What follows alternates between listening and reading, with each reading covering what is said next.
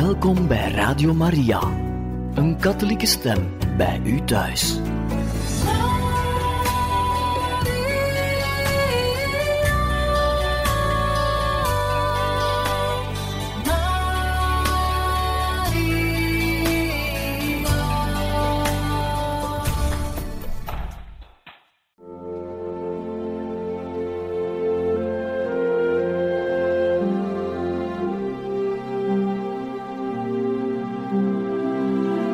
Beste luisteraars van Radio Maria, welkom bij het programma Catechismus. Een overweging bij de geloofschat van de kerk.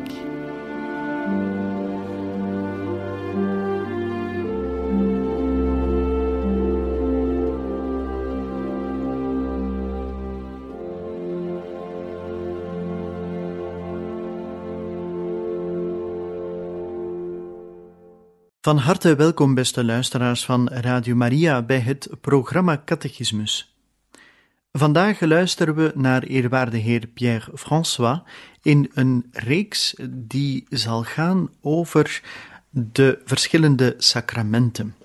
Luisteren we naar deze catechese over het huwelijk. Om te besluiten wil ik nog herinneren dat de kerk aan de echtgenoten vraagt zich voor te bereiden. Dat is van groot belang. Het is een ideale kans om nog eens een catechese te ontvangen over wat het christelijk leven is. De ervaring toont aan dat mensen die willen trouwen voor de kerk op dat ogenblik bezig zijn met een project van liefde. Ze willen iets moois opbouwen en ze staan heel open voor wat de kerk en het geloof ze kan aanbieden. Dat is een goed ogenblik om catechese te geven over wat de plannen van God zijn met ons leven, wat de plannen van God zijn met een gezin, wat allemaal kan en niet kan, dat is een prachtige gelegenheid om ook een beetje bij te dragen tot de nieuwe evangelisatie van onze streken. Wat moeten we denken van mensen die willen trouwen met iemand die niet katholiek is? Dat heeft een naam, dat heet een gemengd huwelijk. Gemengd komt niet van het feit dat het gaat over een huwelijk tussen een man en een vrouw, want dat is altijd het geval bij de christenen. Het gaat over het feit dat een katholiek en een gedoopte niet-katholieke christen willen trouwen. Die verschillen tussen in, in godsdienst maakt het huwelijk een beetje moeilijker, maar niet onmogelijk.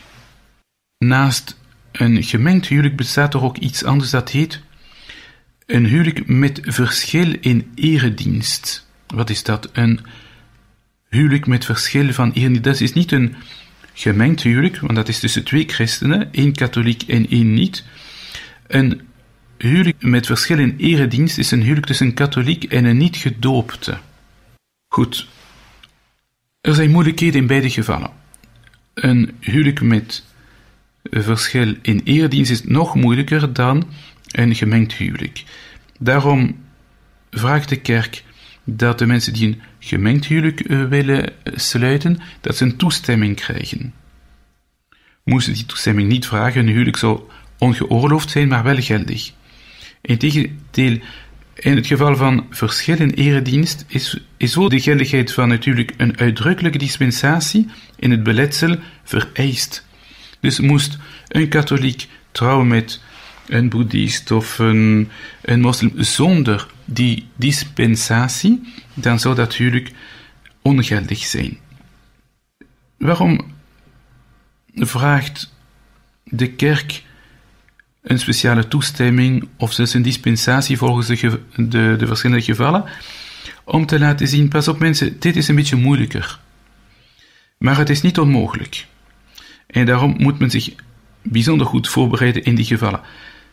Het is bijvoorbeeld van belang dat een, niet, dat een katholieke mm, partij zijn geloof beschermt wanneer een katholieke wil trouwen met een niet-katholieke, moet de niet-katholieke partner op de hoogte gebracht worden van het feit dat de katholieke partij de verplichting heeft om zijn eigen geloof te bewaren. En ook om zijn best te doen, hm, zoals men zegt in de catechisme van de katholieke kerk, om het doopsel en de opvoeding van de kinderen binnen de katholieke kerk te waarborgen. Voor zover het kan, maar de katholieke partij neemt die plicht op zich. Het is logisch, want wij, we kunnen ons eigen geloof niet uh, verzaken. Wij, wij moeten trouw blijven aan ons geloof. Het is wel zo dat hoe meer we in contact komen met mensen van andere landen, dat er een ecumenische dialoog is gaan groeien in veel streken, waardoor er een gemeenschappelijke pastorale benadering van gemeentehuwelijk mogelijk is. Het zijn vieringen die heel wat voorbereiding vergen, maar het is mogelijk.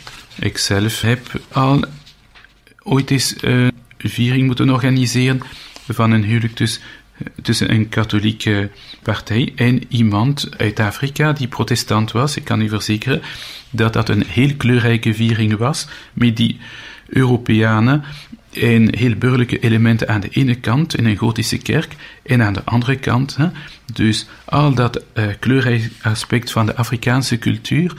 Ik kan u verzekeren dat we weinig huwelijken hebben gezien, in mijn geval toch, hè, die zo kleurrijk en zo vreugdevol zijn geweest. Dat kan. En de kerk heeft heel wat regels uitgestippeld om dat allemaal mogelijk te maken. En die worden opgenomen in een document dat heet Directorium voor de, ecumene. Die bepaalt hoe die huwelijken moeten gebeuren op zo'n manier dat de katholieken nooit de indruk geven dat zij gaan twijfelen aan de echtheid van hun katholieke geloof. Wanneer er een huwelijk uh, gesloten wordt met verschil in eredienst, heeft de katholieke partij een bijzondere taak. Want ik citeer nu uit de eerste brief van de Corinthiërs. Met de vrouw is de niet-gelovige man geheiligd, en met de man is de niet-gelovige vrouw geheiligd. Vanaf de eerste christenen is het duidelijk dat wanneer een christen trouwt met iemand die niet christen is, dat het soms dankzij de liefde die die twee verbindt en die aantrekkingskracht van de waarheid in ons christelijk geloof, ervoor zorgen dat de niet gedoopte partij tot bekering komt, altijd moet die bekering vrijwillig zijn. We mogen nooit iemand dwingen tot het geloof te komen. Alleen de waarheid kan dwingen, maar we mogen dat niet met uitwendige manieren dat afdwingen. En de ervaring toont ons aan, ook al is dat moeilijk, dat dergelijke huwelijken soms eindigen op zo'n manier dat beide partners uh, gedoopt willen worden. En soms gebeurt dat zelfs voordat het huwelijk gesloten wordt, soms gebeurt dat jaren later.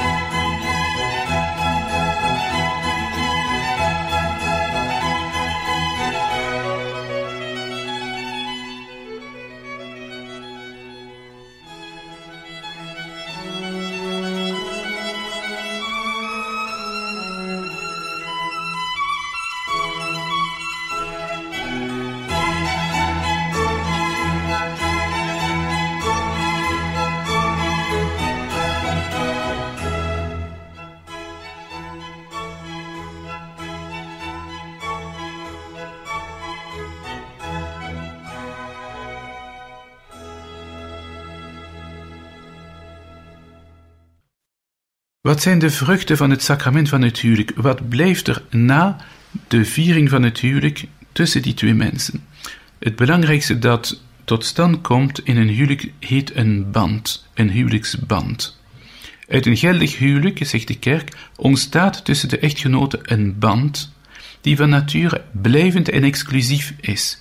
Zolang de twee eh, partners in leven blijven, blijft die band bestaan. Die huwelijksband is meer dan het gevolg van een menselijk contract, want twee contractanten kunnen altijd een contract onder elkaar herroepen. Maar God gebruikt het bestaan van die overeenkomst tussen bruid en bruidegom om zelf een band tot stand te brengen, waardoor de huwende, de echtgenoten, niet meer het recht hebben om dat achteraf ongedaan te maken. Dat is onherroepelijk. Het is eigenlijk een karakteristiek die door God, door de schepper wordt gegeven aan elke vorm van huwelijk. Samen met de band krijgen de christenen ook iets dat heet de genade.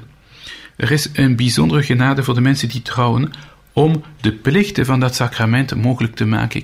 We hebben al gezegd in het begin hm, van eh, deze uiteenzetting dat het sacrament van het huwelijk, dat de verplichtingen die voortvloeien uit het huwelijk, soms blijken voor de mensen ogen zwaar te zijn, maar we kunnen die dragen dankzij een bepaalde genade. Wel, die genade krijgt men onder meer door het sacrament van het huwelijk zelf.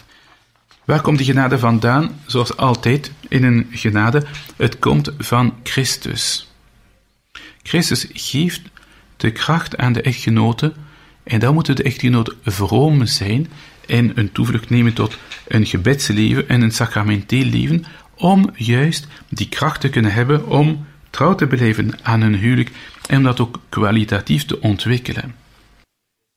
Wat zijn de eisen en wat is het goede dat de huwelijksliefde met zich meebrengt? Wel, de echtelijke liefde heeft een totaal karakter. Dat betekent dat het de hele persoon omvat. Men trouwt niet met een deel van zich, men geeft zich volledig in het huwelijk. Het is niet hetzelfde als een handschoen aantrekken. Een handschoen, dat is voor mijn hand alleen. Hm? Terwijl het huwelijk, dat is heel mijn lichaam. Niet alleen maar mijn lichaam nu, maar zelfs ook mijn lichaam in de toekomst. Dat vereist dus de onontbindbaarheid enerzijds en de trouw aan het huwelijk. Onontbindbaarheid betekent dat het huwelijk blijft bestaan zolang de twee partners in, in leven blijven. En trouw betekent dat dat een exclusieve band is. Ik kan met andere woorden geen huwelijken cumuleren. Ik kan geen extra huwelijkrelatie hebben, want dat gaat tegen de waardigheid van het huwelijk en de echtheid van die echtelijke liefde. Een ander goed dat hiervan voortvloeit is de openheid voor de vruchtbaarheid. Niet elk huwelijk is vruchtbaar, want dat ligt soms niet aan ons, maar elk huwelijk moet openstaan voor de vruchtbaarheid. We mogen met andere woorden niet vrijwillig iets in de weg leggen van de vruchtbaarheid. Omwille van die gelijke persoonswaarde van man en vrouw is polygamie tegengesteld aan deze gelijkwaardigheid en aan de huwelijksliefde die uniek en exclusief is. Dus het is onaanvaardbaar voor christenen dat een man verschillende vrouwen zou hebben, en omgekeerd ook, maar dat doet zich minder voor, gelukkig uh, voor de vrouw, maar het is onaanvaardbaar dat een man zich deelt over verschillende vrouwen of extra huwelijke, uh, huwelijksrelaties heeft. Dat brengt een soort onrechtvaardige, een onrechtvaardig verschil tussen man en vrouw, waarin de man eigenlijk de vrouw gebruikt, wat totaal onaanvaardbaar is voor de waardigheid van de vrouw. God laat zo dikwijls zien in de Bijbel dat het huwelijk dat hij sluit, het verbond dat hij sluit met Israël, dat dat een trouwe liefde is, En dat moet uh, man en vrouw inspireren om aan elkaar trouw te beleven. Bepaalde mensen lijkt dat soms moeilijk of zelfs onmogelijk. Maar weet dat God ons bemint met een definitieve en onherroepelijke liefde, zorgt ervoor dat de echtgenoten weten dat zij gedragen en gesteund worden door die liefde van God, om ook in hun huwelijk de moeilijkheden te overwinnen, in moeilijke omstandigheden getuigenis af te leggen. En daarom zijn de mensen die trouw zijn, ze, ze, verdienen dankbaarheid en steun van de kerkelijke gemeenschap. Nu moeten we niet naïef zijn, er bestaan situaties waarin het echtelijk samenleven om uiteenlopende reden praktisch onmogelijk wordt. Er zijn gevallen. Hm? bijvoorbeeld geweld van uh, geweld onder partners. In die gevallen staat de kerk toe een fysieke scheiding van de echtgenoten, in een beëindiging van het echtelijk samenleven. Maar voor God blijven ze elkaars man en vrouw, dus het staat u niet vrij om een nieuwe verbindenis aan te gaan. Met andere woorden, iemand die getrouwd is, ofwel blijft hij bij zijn echtgenoot of echtgenote, ofwel moet hij zich op zo'n manier gedragen dat hij maagdelijk leeft. Maar er is geen sprake van een andere relatie te hebben, want dat gaat tegen dat exclusief uh, karakter van het huwelijk dat onontbindbaar is. Het kan gebeuren dat bepaalde mensen een toevlucht nemen tot burgerlijke echtscheiding. Het kan soms de enige weg zijn om bepaalde rechten gewaarborgd te zien, maar dat laat de mensen niet toe in geen geval om een nieuwe burgerlijke verbindenis aan te gaan. Indien dat toch gebeurt, dat bepaalde mensen gescheiden zijn en opnieuw burgerlijk hertrouwd zijn, want kerkelijk gaat dat uiteraard niet, dan bevinden ze zich in een situatie die objectief ingaat tegen de wet van God. En dan kunnen ze, zolang ze deze situatie duurt, de Eucharistische communie niet ontvangen. Maar dat betekent helemaal niet dat de kerk die mensen eigenlijk eh, verband. Ze blijven christenen. Ik geef een voorbeeld. Als die personen het boetesacrament willen ontvangen, dat kan alleen als zij beloven zich voor te nemen om in volledige onthouding te leven. En soms zijn die mensen in, die hertrouwd zijn verbonden aan bijvoorbeeld plichten ten opzichte van kinderen die zouden voortgekomen zijn in die nieuwe, uh, dat nieuwe gezin. Dus er is het niet altijd zo simpel hm, om zo een einde te stellen aan bepaalde situaties die in strijd zijn met de wet van God. De priesters en heel de gemeenschap moet ten opzichte van die christenen die in zo'n situatie leven en die het geloof behouden en hun, kinderen christelijk willen opvoeden, blijk geven van zorg en aandacht, zodat ze niet gaan denken dat zij buiten de kerk staan. Dat is heel belangrijk. Als gedoopte zegt uitdrukkelijk de catechismus van de katholieke kerk, kunnen en moeten ze immers deelnemen aan het kerkelijke leven. Daarom is het zo belangrijk dat we de catechismus kennen, want dat zijn mensen die katholieker zijn dan de paus en die soms met de beste bedoeling van de wereld te ver gaan. Dus we moeten ons houden aan wat de kerk van alle eeuwen heeft gezegd op gebied van de moraliteit van die situaties. De communie niet geven hm, betekent niet dat die mensen buiten de kerk zijn. Men moet blijven zorgen voor die mensen. Men gaat ze uitnodigen om naar het woord van God te luisteren, om het misoffer bij te wonen, te volharden in het gebed, hun bijdrage zelfs te leveren aan caritatieve werken en initiatieven van de gemeenschap voor een rechtvaardige samenleving, hun kinderen op te voeden in het geloof, zich toeleggen op de geest en de werken van boetvaardigheid, om dag in dag uit de genade van de Heer af te smeken. Dus van uitsluiting geen sprake hier met de woorden van de catechismus en de woorden van het Concilie Vaticanum II, dat perfect in de lijn gaat van de concilies van heel de geschiedenis. Nu een woordje, een woordje over het openstaan voor de vruchtbaarheid. Wel, hetzelfde Concilie Vaticanum II in Gaudium et Spes, waar ze spreken, uh, die, het concilie spreekt over het huwelijk, zegt, krachtens zijn aard zelf zijn de instelling van het huwelijk en de huwelijksliefde geordend op voortplanting en opvoeding, en zij vinden daarin als het ware hun bekroning. De kinderen, met andere woorden, zijn het mooiste geschenk van het huwelijk, en ze dragen in hoge mate tot het welzijn van de ouders zelf. Vruchtbaarheid betekent niet alleen maar lichamelijke vruchtbaarheid, kinderen verwekken, maar ook een zedelijke, een geestelijke en een bovennatuurlijke vruchtbaarheid.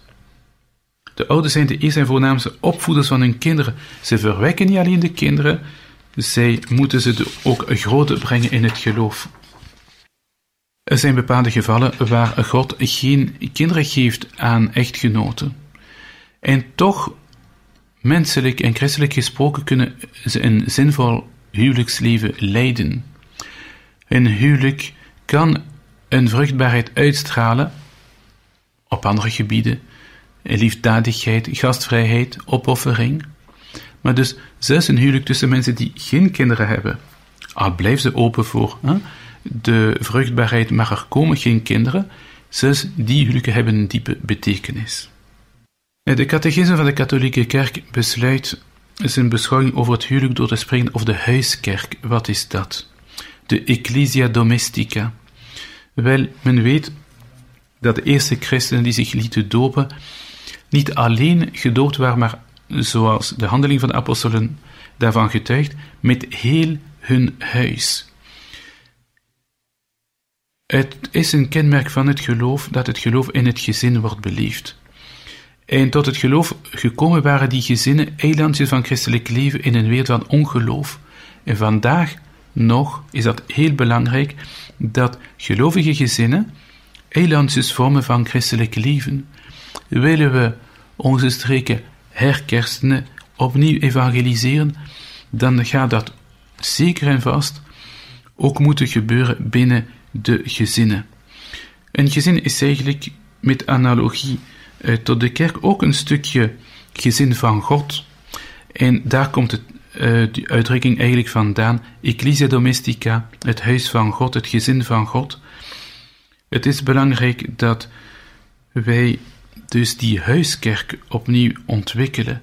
Die, gaat, die is niet in tegenstelling met de kerk als dusdanig, maar dat betekent dat er een analogie is, zoals in een huisgezin er een huisvader is. Zo is er ook in een kerkelijke gemeenschap een priesterlijke figuur die ook een vaderlijke figuur is. Zo is de kerk zelf als een moeder, op de zin dat je er in een gezin zoveel warmte uitstraalt van de moederlijke figuur in dat gezin. En zo kunnen we heel wat analogie vinden tussen de kerk en de gezinnen, die men ook de huiskerken kan noemen. En tenslotte zegt ook de catechisme van de katholieke kerk dat er een groeiende aantal ongehuwden is. Die moeten ook ergens ten eerste de kerk kunnen beschouwen als een gezin of een plaatselijke gemeenschap. En de gezinnen zelf moeten ook openstaan voor de mensen die uh, niet een eigen gezin hebben, zodat alle deuren bij de christen openstaan om andere mensen ook op te nemen in die vreugde van een christelijk gezin. En heel de kerk moet ook gezien worden als een grote gezin.